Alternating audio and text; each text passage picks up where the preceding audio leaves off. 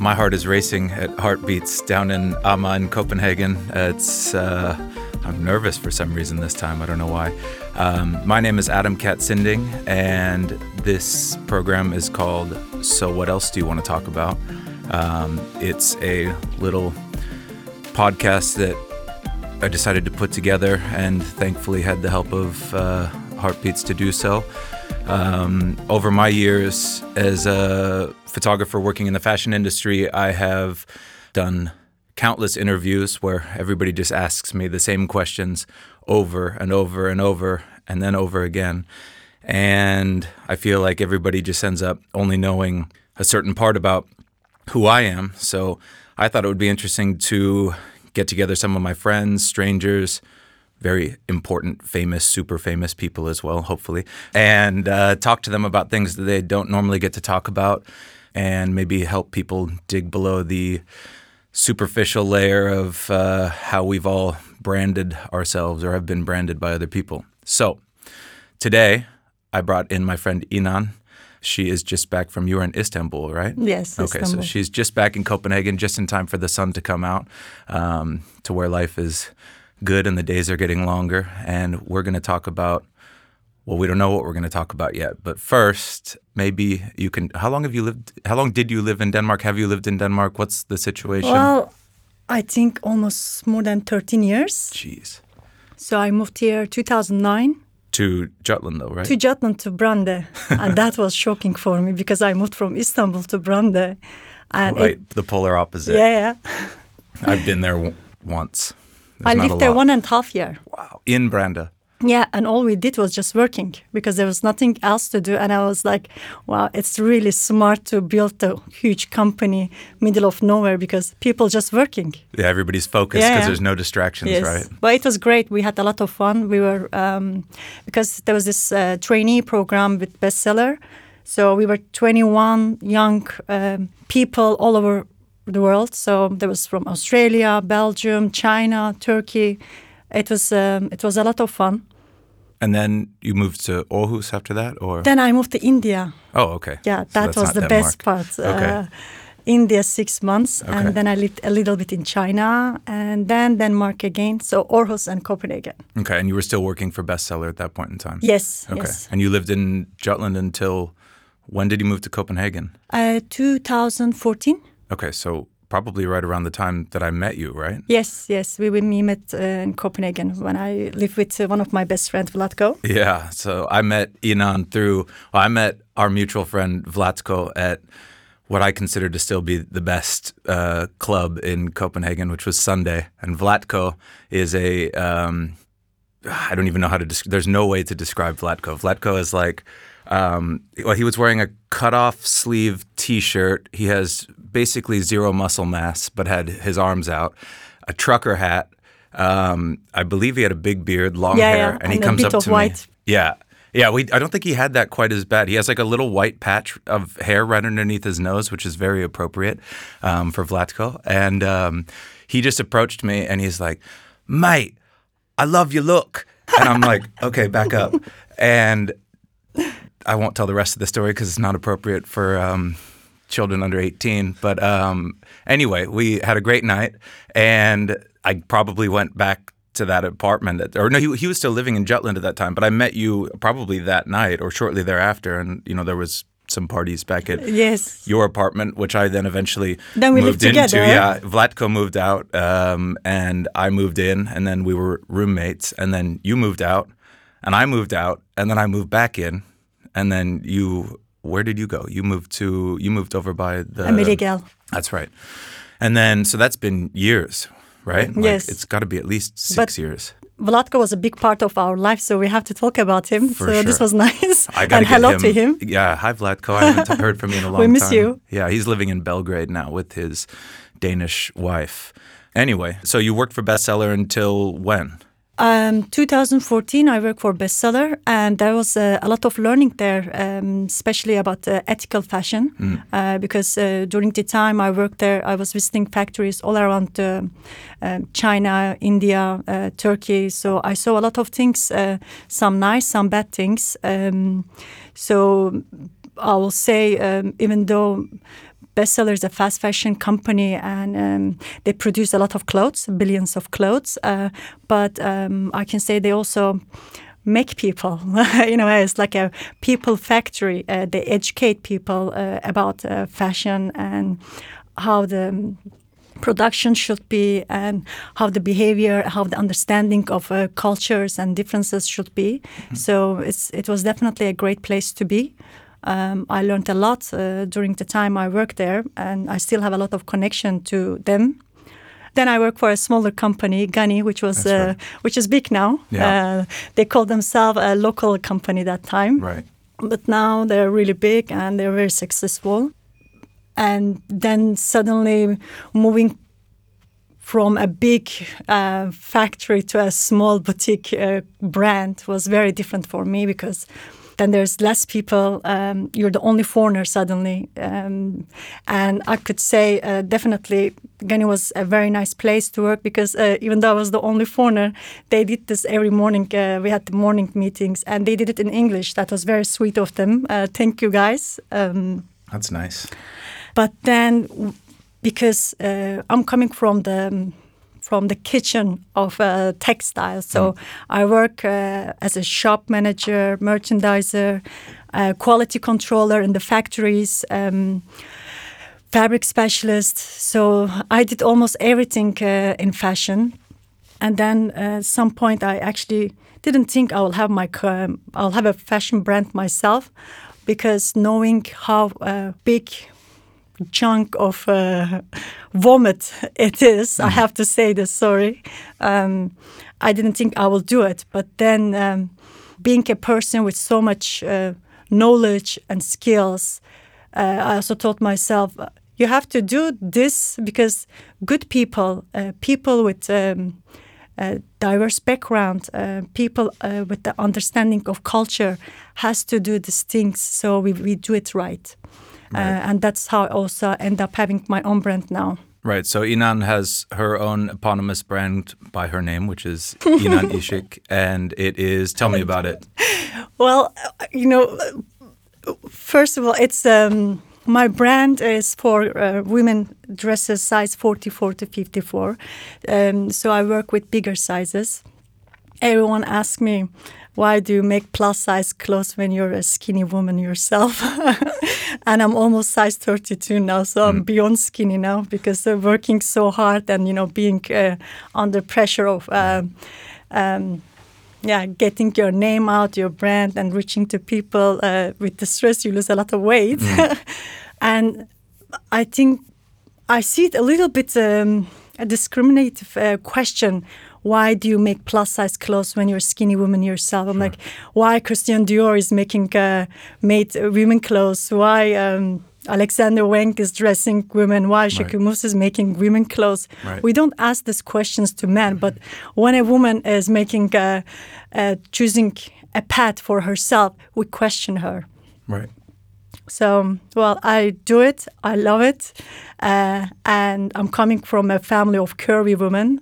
My mom is size 52 herself. My my cousins as all we are like a big Kurdish family. So um, yeah, I think it's it's so beautiful to see women uh, with big hips, with big breasts, um, with uh, layers of uh, fat on the on the waist. Uh, it's juicy and it's beautiful.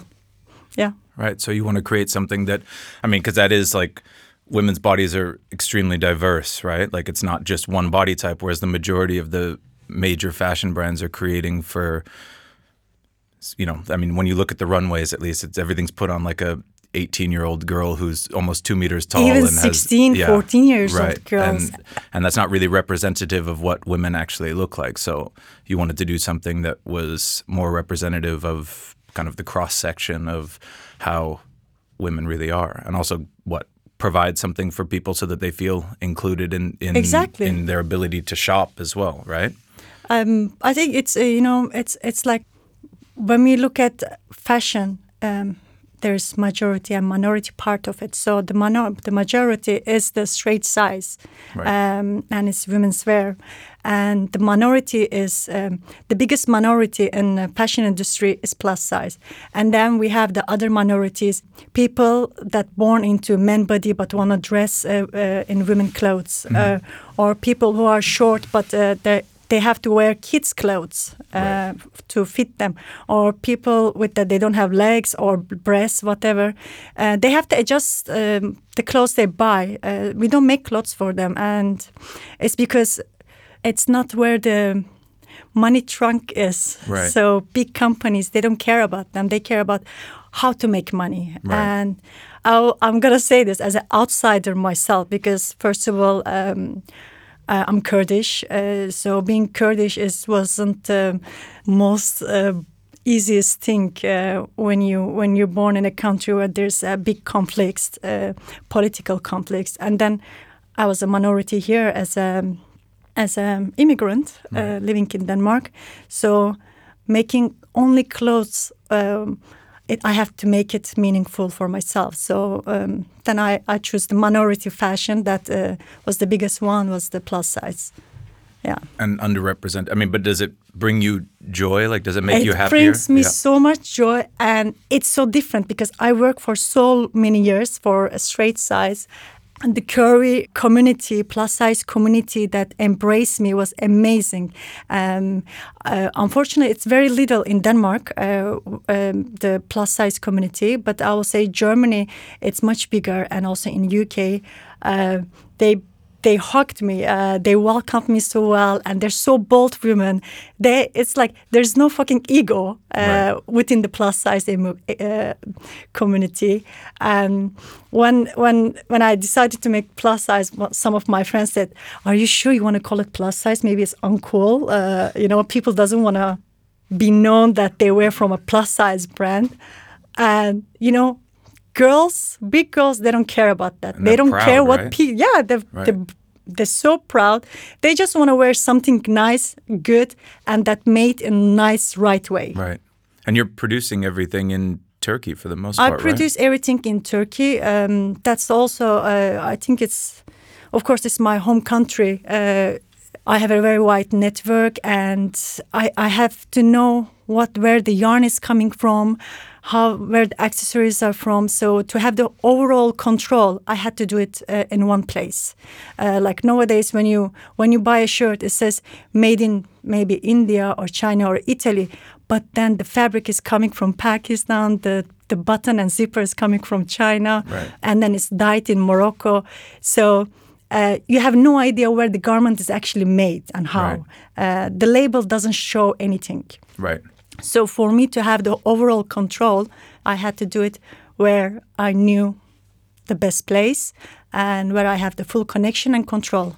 So I only work with uh, fully integrated companies, which means they the yarn is coming there. So from yarn to end product, the whole process is made in that factory. In-house. Not a single piece is going out and in. That's so cool. Okay. Yeah.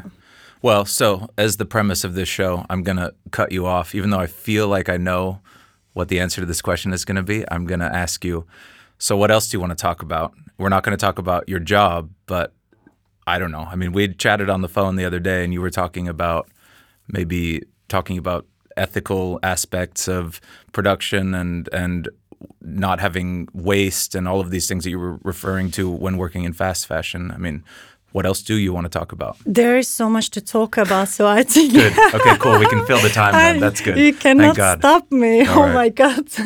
Tune in. We'll be here for a while. okay. So, okay.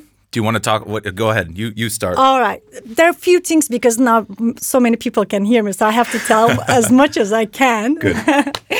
So let's talk about fast fashion. Okay. We know fast fashion is bad. Right. But what happens if suddenly we cut down fast fashion? What's going to happen to workers in Bangladesh? Right. thousands of people working in those factories and suddenly we, we stop fast fashion those those people will be jobless Right. and how many of them are women Right. at least 70% of each factory is women women workers Okay. and so it, it's a really it- it's a very big struggle to put shit on fast fashion because it's also saving the world in a way. It's like a necessary evil almost. Yes, right? yes. Okay. It's like it's like the bad kid. You love, you know, Right. it, it's it's like fun to have. Uh, you you need to have them in the family. Right. But then it's um, it's killing your brain. You Right. know, it's hurting you. Right. So um, I think what we need to do about fast fashion uh, that they do things right. So, Uh, just quickly, can you explain? I mean, maybe people who don't understand why fast fashion is bad. Just tell me quickly, like, what your why is fast fashion bad? I mean, I think I understand why. Obviously, it's incredibly wasteful, but what about it is what what bad about fast fashion is first of all the choice of fabrics. okay? Uh, so I think many many brands are more aware now, and they're forced to, to do it. If they weren't forced to do it, they, wouldn't wouldn't do it. have done it. Right, because they're just worried about. They're gonna the lose money, line of and- course. Uh, so the first of all, the choice of fabric. Viscose is the worst fabric. Within That's, that's like with- synthetic silk or uh, no? It's, no, like, it's, like made a- of uh, natural fiber, but Oh, okay. you have to use so much know that. water, and the shrinkage amount of uh, the fabric is so high. Uh, so you wash it maybe five times, and it's al- it's already one size smaller to you. Okay. And the whole production process is really. Um, not environment friendly at all. Okay. And when you go to, um, I'm gonna say some brand names Okay. now. That's all right.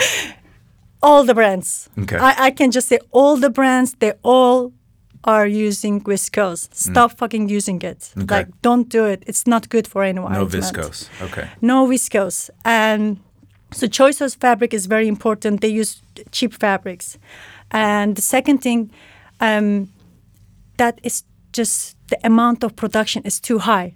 We don't need to produce fast. We need to produce good quality, long lasting products. So instead of pushing those millions of workers producing fast, fast, fast, fast, uh, uh, making fast deliveries, two weeks, four weeks, flying them to your home country and then, you know, doing the whole distribution, uh, just produce a bit slower, good quality and show those people some skills get them learn the skills how to make good products Right. So quality over quantity, Um, yes, basically. exactly. But, but, I mean, am I wrong in thinking that like these factories have minimums? I, I assume they do So and it's big minimums right. So the more that the company who's producing, who's who's asking for the clothes to be produced buys, then the cheaper the individual piece is. So Yes. it's beneficial for these big brands to overproduce and then create waste essentially in order to save. Right. yes and another thing is um, uh, I, I did this job as well, pushing suppliers for 10 cent, 5 cent, 2 cent, like pushing, pushing, pushing. So they give you better price, but they have to cut that price from somewhere. Right. Like they have, there's a certain amount they have to pay their workers, certain amount they have to pay for the fabric. Where are they going to cut that money from? Right. So then, in some part of the chain, they have to they have to reduce the quality, Right. or they have to give less money to their workers. So please, brands, buyers, designers, don't push people to make cheap clothes for you, and don't push for the price so much. Like look at us, we're living in Denmark. It's a great country. Not right now, but I used to make good money. same. Same. Same. And it's been a while. It's important to have a, a good quality life, uh, food, like good food, uh, living in a nice warm apartment. And what about those workers? How how much money are they getting? Three hundred dollar, five hundred dollar. That's the money they're getting. in what time period? like for a month, I hope. Okay. yeah. And in, in Turkey, I think it's around, um, I'm going to say Turkish lira, but it's almost same as uh, Danish, uh, three to 5,000. Oh wow. like 3000 is a normal salary for a worker and then 5000 if you're skilled Right. and if you buy a toothpaste in turkey it's same price as denmark Oh really? like how are they gonna survive yeah. like please fast fashion companies pay pay for the garments you're making Fair And price. yes Right. fair price Right. because people need to survive Right. So you have to think through the whole process, not just keeping the t-shirt prices as cheap as possible. Yes. And also, I mean, but also another negative thing about fast fashion is the fact is that there's always something new. It's about novelty and it's about making people buy something all the time Yes. and, and making you convincing you that Don't you need out. something. Yeah, don't miss out that you need this, even though you actually don't need it. but- Exactly. yeah, okay. So Black so, Friday and the sale period, and you never know when is the sale. So hop, you get the email to your mailbox. We have twenty percent off. Hurry up! And they push you uh, to buy uh, clothes so fast. So w- we have to slow down. Okay. So how do we do that, or what? I mean, what is? How do we be more ethical with that kind of thing? I have no idea. This is like a I, foreign I, language. I think you know there's a lot of responsibility that companies needs to do, and also as consumer, there are things we have to do. Unfortunately, the people uh, aged between 19 to 24, they're the worst uh, consumers Why? because they buy a lot, and some of the clothes, two percent of them, they don't buy twice. They don't wear their clothes twice. Really? They just wear it one time. There's two percent of those people between age 19 to 24, they don't wear twice. so what do they do? They just throw it away, or they? Yeah, it's because it's fast fashion. They buy it for 100 krona, yeah. uh, 200 krona or something. So they wear it for one night. And also all these party dresses for one night. Right. Uh, they don't wear it again. So it's like a Halloween costume almost.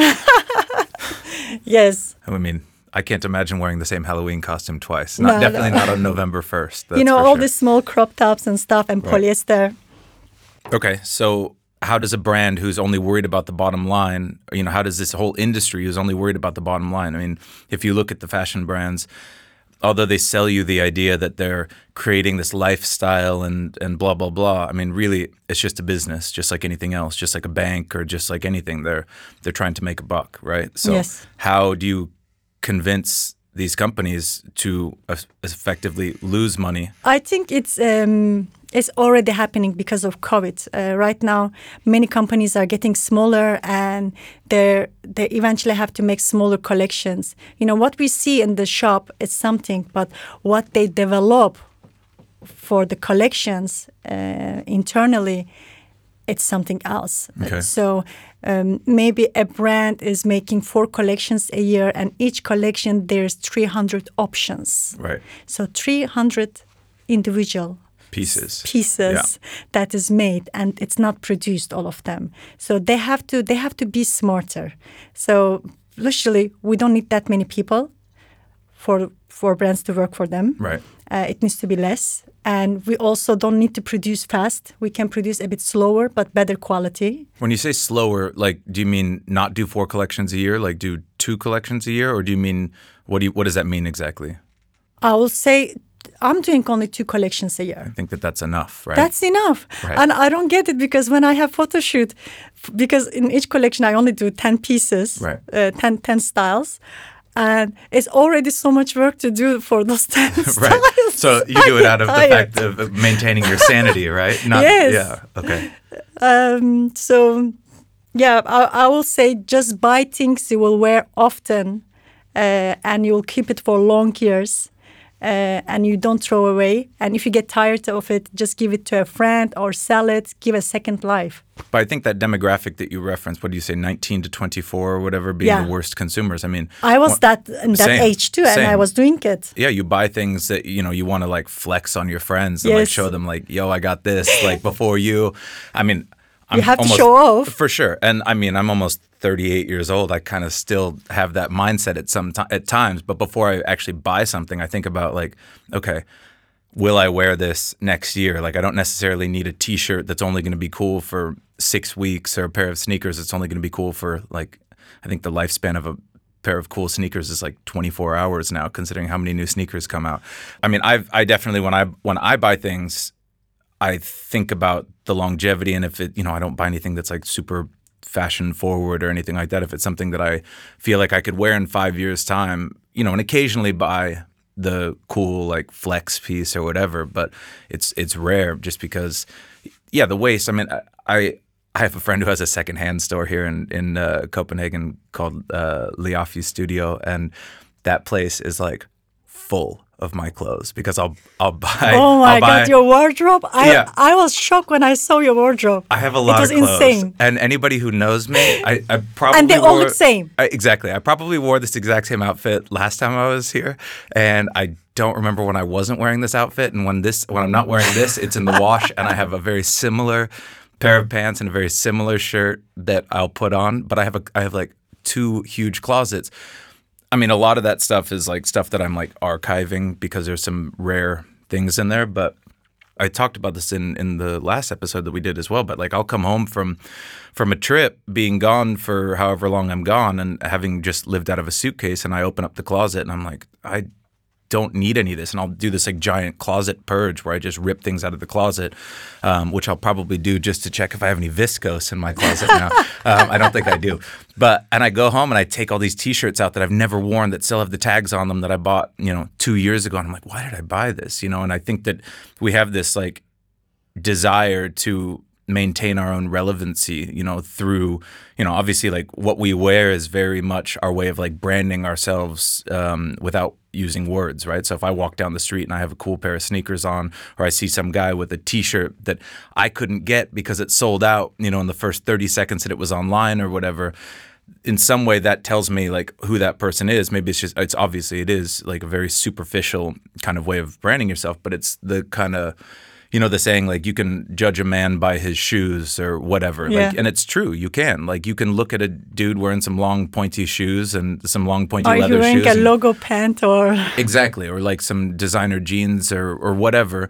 And and you can identify you think that you can identify with who that person might be without ever speaking to them or or you know having any interaction with them so it is an interesting way to like be able to present yourself and i think that that's why we're we desire so much to consume all of this new stuff all the time i understand where the desire comes from but it is it doesn't i mean i think that and this is another thing we talked about before um, on on the last show but it doesn't ever make you happier especially No. especially with the the garbage like the the you know uh, hype stuff it doesn't make you happier it's immediately irrelevant the moment that your friend has the same piece it's immediately irrelevant you're no longer the coolest kid on the block and now you want the next thing. Whereas if you buy the thing like one of your dresses or whatever, something that you could have for five years. I'm, I'm not. I don't own any dre- of Inan's dresses, by the way. um, not yet. Uh, I haven't got to that part of my life yet. I'll give you a silk rope. Oh, perfect. Cool.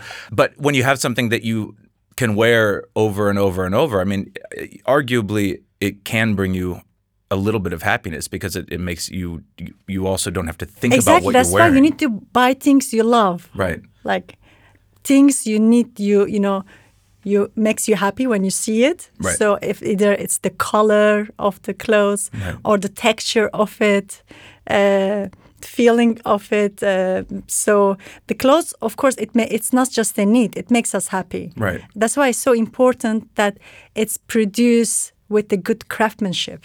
Right. Well, oh, so something that I always laugh about a little bit is when you when you look at these major like fashion houses, like for talking about like Fashion Week now, and you look at the designers who are at the head of these houses. Like you look at Rick Owens, you look at Karl Lagerfeld, you look at any of the designers when they walk out at the end of the runway to take their bow. Generally speaking, They all look the same. they've the photo from this season to last season to the previous season they're wearing pretty much the same Yes. thing they're not wearing the shit that they're trying to sell you which is so funny they're all it's like steve jobs you know like he never really changed his Yes. clothes and it's like okay you're telling me that i need to buy this stuff that you're marching down the runway you know there's a lot of hype around it everybody's talking about all this bullshit concept behind it and whatever and you're not even wearing it. Like obviously you have access to it. So why how can you tell me that I need this when you don't even wear it? Yes. But we all buy into it, right? Like I mean, obviously. Exactly, like those those especially those special pieces that made for showing off or you know that looking great, but there's only one time and Right. and I think I'm gonna come to gender here Okay. okay. Let's go. because um, a man can always wear the suit, Right. right? Black suit, and you can probably wear that over and over. Doesn't matter how many times. No one cares that you wear the same suit. Well, I can't wear my suits for too long because my legs rub together. so eventually I blow the crotch out in them. But yes, I understand Make the the concept. sumo squat. Yeah, I need to do something to I need that thigh gap, I think. But for women, like I think we probably put that pressure on ourselves to look good and different. That you cannot wear the same thing three days in a row. So I think women are taking a big part of the consumption uh, in fashion industry uh, Well, because there's also so many more options of things that women can wear, right? Like women can wear menswear, women can wear dresses, skirts, like the whole industry is pushing women to buy more. look better, put makeup, dye your hair, lose weight, uh, anti-aging. I mean, I was in Turkey for three months, and seriously, I'm sorry, but everyone has Botox. Uh, everyone has similar, cheek, you know, cheek. Cheekbones. Cheekbones. Yeah, yeah, yeah. Fake cheekbones. Uh, and they have now it's the jawline. Oh, Everyone has jawline, and why? Why? Like the whole industry, like those you know advertisement companies, big companies, they're pushing. Uh, they they found a target group and they're pushing us. They're putting so much pressure on women to shop more, to to buy more, and uh, unfortunately, so many of our we're yeah we're eating that. I mean, they're exploiting insecure women's insecurities, Yes, basically, yes. right? Because They- women are, I think, there's a lot of competitive aspects as well. Like, um, so if you're not, They're attacking our confidence. yeah, I, I mean, I don't. I think with my male friends, I don't think that we like judge in the same way as women do with one another. Like, if my friend gains some kilos, I'm not going to be like, "Oh, did you gain some weight?" You know, like, or or or, "Oh, you're," you know, obviously, my guy friends aren't wearing makeup. It's like, "Oh, are, is everything okay? Why aren't you wearing Yeah. makeup today?" You know, like whatever. Um, there, there's so much more pressure on women to appear a certain way, and And women are doing that to each other. for sure. And do you think? I mean, plastic surgery. Obviously, for me, I I do it's coming very it. uh, popular in Denmark as well. I see a lot of girls with bigger lips. But don't you think you just look at yourself in the mirror after you've had this done, and it's like you've looked at yourself in the mirror your whole life, and then you, you let's say you fix your nose or whatever you, whatever you do. I don't know what all the what all the the different things you can do are, but you look in the mirror and you're satisfied with how you look, but you don't look like yourself anymore, right? Like I feel like, and it's also like not like a natural thing, like going to the gym a lot and and you know getting fit or whatever. Something that's still like a change within your own body that happens naturally. It's something artificial, which I feel like if it was me, I feel like it would almost make me more insecure. Or it's like you know these people who go tanning all the time. For Yeah. example, when you start going It's so tanning, bad. Please use your sunscreen. It's so important. I don't think they use sunscreen when they go in. I think that defeats the purpose. Um, but they go, and then the more you go tanning, the more you think you need to go tanning. To, you never And feel your like your skin gets older faster when you get so much sun. But it's like an addictive thing. So I feel like once you start changing one thing, then something else looks out of balance. it's and endless. blah, blah. Yeah, exactly. Once you fix somewhere something, you want the the next question is what is the next? So if you had to get plastic surgery, what would you get? right now, like in this now. day and age, if you had to do, if you wanted to do, I mean, oh, Well, I'm I'm a Leo woman, so I love myself so much. that's good. Okay, perfect. but of course, uh, I'm gonna tell you the truth. Okay. If there's something I I could change, um, I would like to be 10 cm taller. Okay. But Can they do that in? they in can Turkey? do that. Not I'm 10? not sure. There's this new. Um, so basically, I think they do that a lot in Asia Okay. to make it taller. So they put this. Um, like a brace or something. uh, no, it's it's like a metal thing. They put it uh, between your um, cuff bones, Oh. and then like I think every every month they they uh, make it ten cm, one cm uh, Oh, God. uh, tall longer. So your bones then, stretch? Then you can be ten cm taller in the end. oh, jeez. Yes, you're yeah. Uh, and they did that to a uh, to a twin twin brothers. Oh. They got 10 cm taller. I hit the microphone. I'm like, I'm holding my face in, in agony right now. Um, and yeah, and I think, of course, as women, you know, uh, I don't have kids, but when if I have kids one day, and yeah, if my breasts get saggy, I'll I'll I'll get it fixed definitely. But okay, but then you look at the girls who you're making dresses for, who are proud of their bodies, which are generally not uh, the most acceptable, socially acceptable bodies, right? Like by the norm of what we brand beauty as, and Yeah. they're totally comfortable in their bodies. Yes. They're not going and getting liposuction. They're not No. going, you know, I mean, I, I don't know. Maybe these girls are still going and getting their lips filled. By the way, this whole trend of getting your lips jacked up and injected for me is, I don't think I know any guy who finds this attractive. You know guys that find this attractive? Oh no, I know guy who did it. Oh, okay. but I, I'm saying me, my guy friends, like whenever we see a girl who has these lips, like they just look like two sausages sitting on your face. They're like shiny, like a like a breakfast sausage. It, I don't know any guy who thinks, "Oh wow, that's amazingly attractive." I think that you should just leave your lips alone. I don't. I mean, oh, anyway, sorry. I, I, can't- think everyone, you know, we. Uh, I think it's a Turkish thing. to say every uh, every piece has its owner, like seller Okay. or buyer. Right, Yeah, right, right. buyer. Yeah. So There's always a consumer for Exactly, there's always for, a consumer for every for it, product. yeah. Okay. Okay.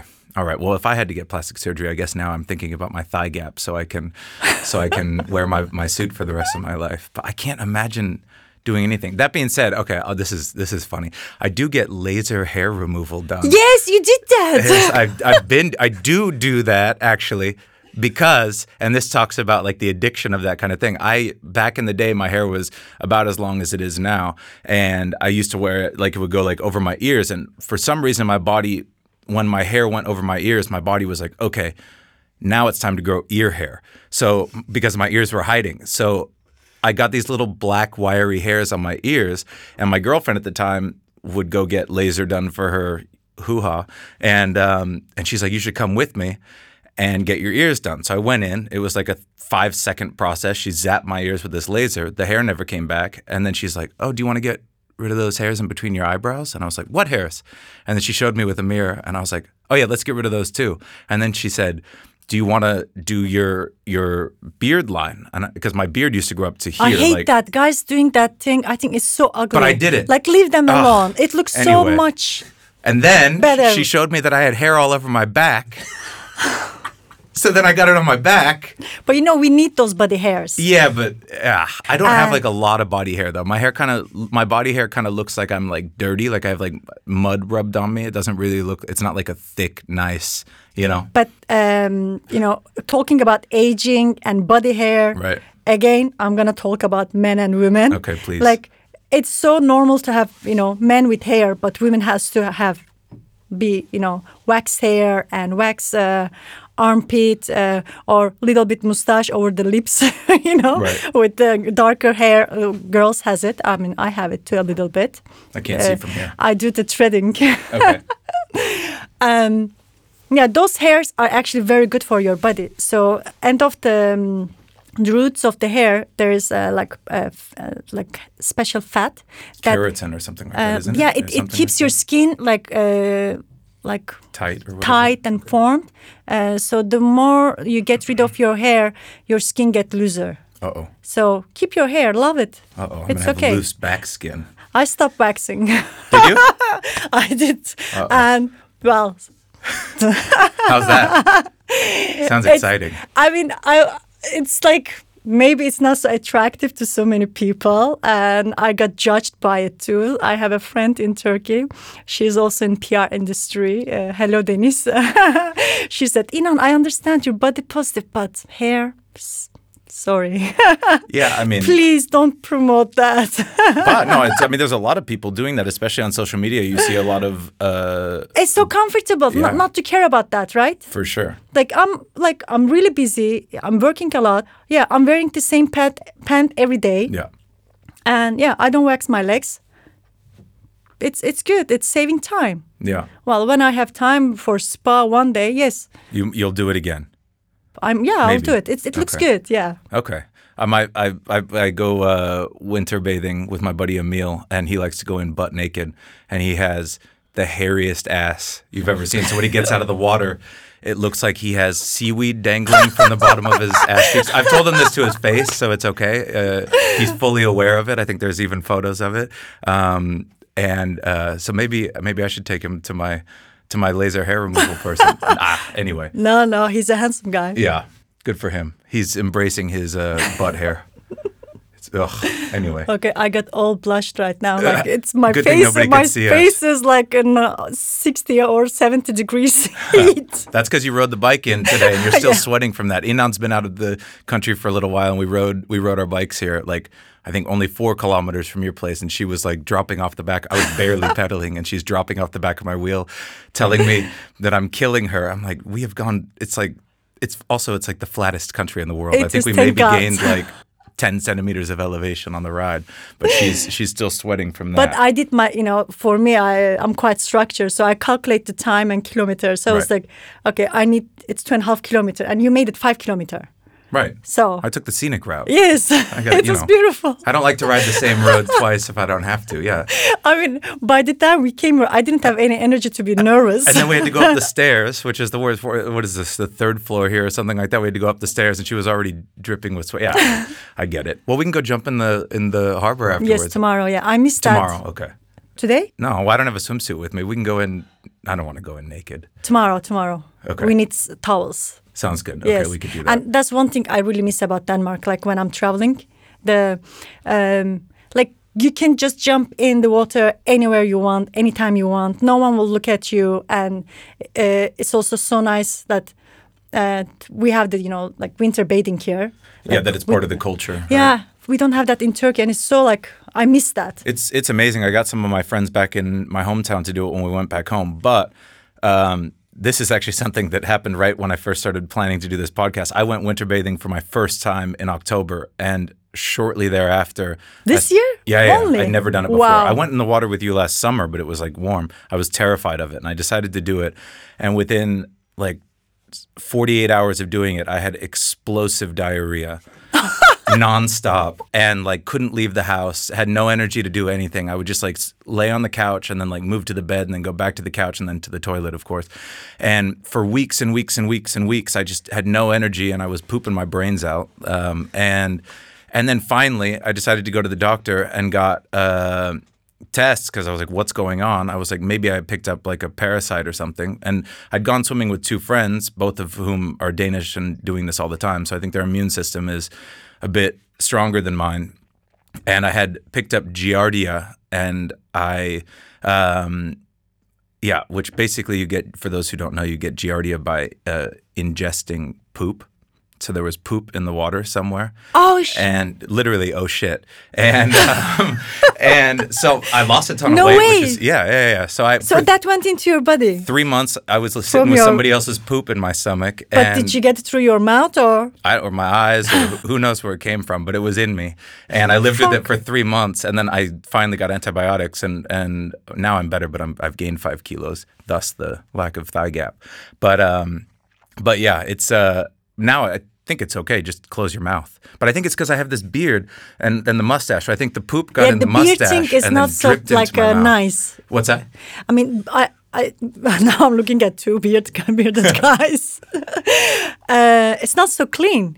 well I mean I don't know. shampoo it's- it every yeah, once in a I think. I, I read an article about it that uh, there's so many bacteria living uh, around your beard? yeah yeah oh no because you know we eat during the day and everything so it, it gets stuck there. Remember, do you remember how big my beard used to be? It was like to here, and when I would eat, my beard like grows out in the front. That's I look so like um, my mom always said when I had a big uh, beard that I looked like uh, the the heads that you would see on the old Assyrian coins, like with the guys with their beards growing out at a forty five degree angle. So I would eat yogurt for breakfast, and it would drip into my beard, and I'd have to like comb it out with a wet comb. It was very very classy. Shave it. No, I can't. I don't have a chin. That would be my that would be my surgery. That's my. I'm going chin. to Turkey. I'm going to get a chin. I don't. I have a chin, but it's not Let me like. look at it. It doesn't look like like this is funny. You guys can't see this, but this is funny. Ready? No, you have it. Come No, on. No, not really. It's like two cm. Yeah, this is yeah. No, very- it's three and a half, It just doesn't stick out as much as it should. I get a little double chin as well. So with the beard, you can't see when I gain or lose weight as quickly, right? So when I go, It's like, okay. We don't all have to be beautiful. Mm. You know. I feel like I It's need to fine. be beautiful, and I can hide underneath the beard, which is so nice.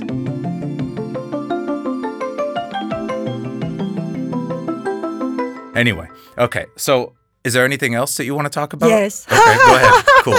Let's go. I have more time. Okay, go. Okay, Yeah. Mm-hmm. there are a few things I want to say because now uh, I don't know if people are still on the fashion part. Uh, or if people are even still listening, who knows? Yes, Maybe the of poop course. thing made everybody sign off. of course, yeah. Actually, there's three things I want to say. Okay. Ocean plastic. Okay. Is it like all this ocean plastic Oh, right. uh, fibers, uh, clothes? Uh, is it really saving our oceans? Right. And is it? Well, so the fact that those clothes, yoga pants or bathing suits, whatever that's made out of ocean plastic, the fact that the plastic that use for that um, for those gum- garments, 10% of the plastic is coming from ocean and 90% is from coming from the land plastic. recycle like Recycled, yes, plastic. yes. Okay, but that's good, right? Isn't That's it? good. It's better than nothing, of Right. course. I think it's good. Uh, but I also, I'm also wondering, like, no, why don't we like put the responsibility on Coca-Cola, like using so many bottles? Uh, I mean, I think there was an article I read it a couple of weeks ago. Now they're trying to develop a new bottle with a Danish company that is more sustainable, so it's not plastic. Okay. So I hope they they do that and change everything because they were using um, glass bottle, right? It was Right. so nice. It's sexy, pretty, you Yeah. know, um, carrying the brand logo very nice. But then we all got used to the plastic uh, bottle because it was so easy to easy and light. Right. So you can carry it in your bag, uh, drink, you know, take a sip and carry it. So consumers, we adopt what they have given to us. Right. So we accepted it. Uh, again, so you know, it, it's uh, it's something I think we should try to um, be careful about it. Uh, stop buying uh, Coca-Cola, Fanta, whatever. I'm gonna say You can- names. I'm sorry. Yeah, yeah, yeah. Go for it. Am I allowed to? It's all right. Until they sponsor us, then we can say whatever we want, right? And one more thing. Um, Wait, hold on. I got to say something because uh, with with the plastic thing, I I had this idea, like for example, Starbucks, which is not a big thing in Denmark, but in the states, I'm I'm from Seattle. They're from Seattle, and you know they have these green straws and everything. That every iced drink you get comes with a straw, and straws are obviously like a big point of contention Yeah. for you know talking about pollution. And I thought how like Starbucks, if they just one day said, okay, we're not going to have any straws anymore, they're going to save millions of dollars a year on straws, and they can they can turn that as a marketing thing as well and say like look we're not doing straws because we want to cut down on the waste that we produce. They're going to save millions of dollars. You don't really need the straw. I mean i don't need the straw. They can make a lid like they I mean, there's sustainable options for Yeah. it, actually. but all of these like Made of, uh, corn, corn yeah, things, exactly. yeah, but they still have plastic in them, so it's micro pollution when those things break down. no, there is there is actually Is it? made from like hundred percent uh, natural fibers. Oh, okay. Well, I didn't know that. Like um, right. I think it's the wheat. You know. Okay. Uh, so it's the Wheat. straw of the wheat Yeah. uh, that you use it. Uh, so it's definitely just a plant, actually. and it Uh, breaks down into nothing. Yes, it Okay. breaks down. You need to be careful. Yeah. And there's glass options. But glass it- in Denmark is not the best thing because then you get flat tires everywhere yeah, it's better to just not use it. Right. Like we don't make we don't have to make life so comfortable for ourselves. Right. Just hey, struggle a little bit, make it hard. It's okay. And if, if all the coffee places said you need to bring your like in the UK for example you pay for the cup when you get a coffee in, in the UK you pay like five pence I think for for a cup so people bring their own cups because they want to save 5p every time they get a coffee if if all the coffee places said bring your own cup you're going to save one kroner or whatever Yeah. on, on your coffee people would do it just like um, and and they also it would cut down on waste substantially I hate getting I hate now in Corona you can't really bring your own container because you can't hand it to the person and Yeah. they can't hand it back to you. Um, but I was doing that all the time. But I had I, I I was a big proponent of the reusable cup thing, and then my friend Sean in in California was doing that as well. And he said he went to a Starbucks one day and got a coffee, and and he gave them his reusable cup, and one of the girls working behind the counter spilled water on the stack of cups. You know, they have these big stacks of the plastic Yeah. cups. She spilled water on it, and she picked up the whole stack of cups, so like 60 cups stacked on top of one another, put them directly into the garbage. So he was like, okay, so all the 60 cups that I've saved with my one Yeah. cup are now completely negated by this one mistake. And imagine there's a Starbucks on every corner, and if that's their policy that they need to Yes. throw away the to. cups, it's it's so crazy. So anyway, okay, go ahead. What's the next thing? Next, uh, I cut you off. Racism. Okay, yes, Oops. go for it. So there's also, I think, um, you know, I think we face it also every day. Uh, one thing, um, like when I meet someone new, uh, they say, "Where are you from?" Uh, and then I wait. They, first, they ask me, "Oh, are you French or are you Spanish?" Because you couldn't be Danish, right? Uh, no, because I couldn't be Right, Danish that's- because, that's, because I'm dark hair. right. Uh, and then when I say I'm from Turkey, they get so disappointed. Oh my God! Suddenly the face goes down. Uh-oh. Uh, s- and I think we we share that thing with also people from. um yeah, Moldova or Bulgaria, Right. uh, Serbia. Like um, it's like it's cool to be from North Europe or uh, South Europe, but uh, not not when when it get closer to Middle East. Right.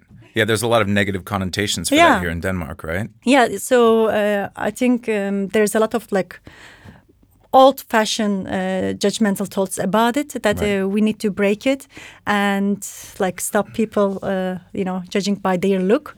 But But I still find, like, I know uh, obviously racism exists in in Denmark, like Everywhere. of course. But I, I think that Everywhere. considering how homogenous of a pop, I, I have I have this thought often because I remember my first time coming to Denmark, um, and you know thinking that that I was gonna it was gonna be like any other big city that I'd come to when I came to Copenhagen.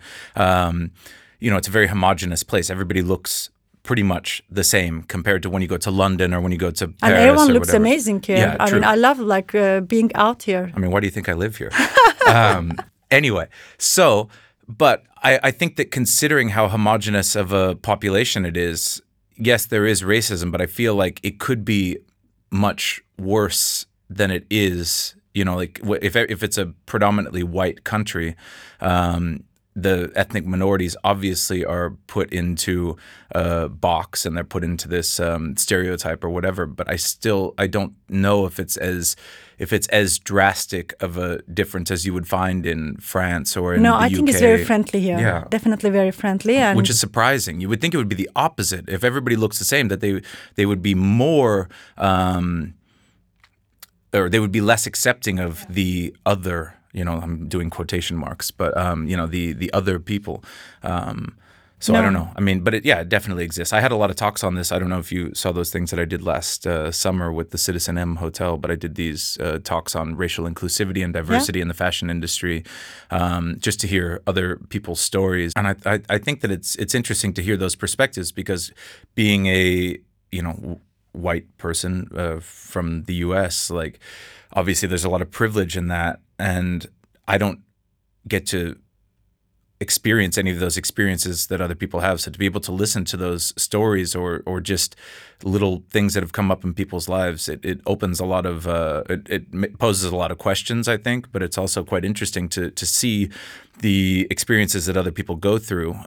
You know that that I would not have to go to. But what, what so people when you tell people that you're Turkish or Kurdish they or get whatever, a little bit disappointed. and how does that make you feel? It's just more exotic to be. I Right. think uh, you know it's a bit more romantic to be French Right, or sure. French. I think everybody wishes that they were French Yeah, exactly. Th- I think that's the whole thing. Right. Like when you walk in Copenhagen, there's so many places that look like Paris. right.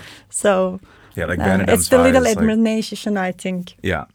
But have you had any negative I mean besides those like disappointments and and you telling people little- where you're from, have you had anything bad happen here? Um, well, a few times, but uh, that was just very older, like much older people. Okay. And you know, they they grew up in a different world than it we Right. are in now. Sure, so it's So, generational. yeah, so I cannot uh, generalize that in, into a whole country uh, and call Denmark uh, uh, racist. So few things and that can happen anywhere in the world. So it was Right. totally fine and beside that like being kurdish and coming here like saying you're kurdish with so much comfort uh, was Right. very nice. Uh, it was actually i felt more accepted and um, more comfortable with my ethnical background uh, here than my own country. Because I mean, Kurds are not generally like it's a it's a minority in it's a very big minority in turkey dis, disliked, I assume, right? By by the majority. Um, well, um, I'll say Turkey changed a lot, so it's much better than before. Uh, before, uh, like um, the time, you know, my childhood, it was bad. Uh, we couldn't speak Kurdish uh, on the street. It was we weren't allowed to, uh, Wow. and um, somehow. Uh, it's it's a very deep subject. Yeah, I can imagine. So um, I, I think there's this one thing that we need to understand uh, in Turkey. We are living in one country, and we just have to respect each other. Uh, all the ethnical backgrounds, uh, you know, Armenians living there, Bulgarians living there, people, so many people from Kosovo living in Turkey, and a big population of Kurdish people living there, Syrians. Uh, I think there's three or five million Syrians living in Turkey. Wow. Um, it it it's a big mix of cultures, Right. uh, Turkey. So instead of being afraid of uh, losing a part of your country and being afraid of there will be another country made uh, in east of Turkey, Right. uh, don't be afraid of that. Just embrace each other, respect and love, and give opportunity to those people in east and as well as in north of Turkey, I would say they also don't get to have good conditions uh, of school education in north in north of Turkey either. When you say north, you mean like up towards It's the Georgia Black and stuff? Sea. Okay, okay. So along the, the north coast Yeah, yeah. of the Asian Yeah. side, right? because um, there's a lot of farmers living there and uh, the conditions of living is really hard Okay. um, there's really big mountains and school kids are struggling uh, going to their schools uh, they have to cross through big yeah big rivers and um, canyons there And so uh, the whole country is suffering um, but um, the racism has been um, it, it was really big the hate and the racism was very big uh, in my childhood and my parents time. Um, and now unfortunately it's getting stronger again. Uh, it's very Nationalism is rising, right? nationalism the thing the people the racist people are uh, hiding themselves behind nationalism It's just like the same in my country. right? yeah, I mean, you're not nationalistic. You're racist. Yeah, yeah. That's what you're doing. And there's this political leader, um, Selahattin Demirtas. He has been in prison for three years now. So whenever we have a voice in the parliament, so that uh, will will um, you know will be behind us and be our voice. Um, someone is putting them in jail Right. or they're closing down the party. Uh, and again, it's it's coming to a bit of gender uh, again, like um, the party of uh, Demirtas, uh, uh, HDP. It has the equal number of uh, female and male. Um, so it's a target. Cis, exactly. And they're supporting um, uh, gay rights, lesbian rights, uh, females, everyone. And it's not that easy to support gay rights in Turkey Right. uh, because it's a Islam. It's still it's not Islamic country, but again, there's a big part of it that are conservative. Right. Uh, so he was very strong and very idealistic to stand and um, support for, uh, for his beliefs. and but now he's in jail. now he's in jail, and so many journalists are in jail as Yeah. well. So it's it, it really looks like my country is going so back, and it makes me sad. It's And- happening all around the world as so well. many. Uh, I mean, there's so much femicide uh, in Turkey Yeah. also. Uh, that that's also comes with uh, nationalism, conservative uh, thinking uh, of the majority. Uh, is that mostly like what is the the situation in Istanbul? I assume is much different than it would be in other parts of the country, right? Like, I, w- is Istanbul not more open minded than the rest of the country? well, Istanbul it, it became a big village. Right. It's uh, 20 million almost. I mean, I think it's uh, 13, 13 or 15 million people living there. So it's people from everywhere uh, living in Turkey. And I mean, they, they most of them they're not educated. Right. So people are voting for Erdogan. Uh, Great guy. I mean, the majority is voting. It, they don't have the high education, Right. or they haven't been abroad, or you know, there's a lot of like they're not open minded that much. Uh, so it's uh, it's very sad. I hope our country will develop better, but it looks like we have a long way to that. Yeah. Oh, I mean, same. Okay. Well, Wow. thank, that was good. We talked about a lot Thank of random shit. It was really good. Yes, it was nice to Thanks for up with everything. coming down here. Thank Um, you.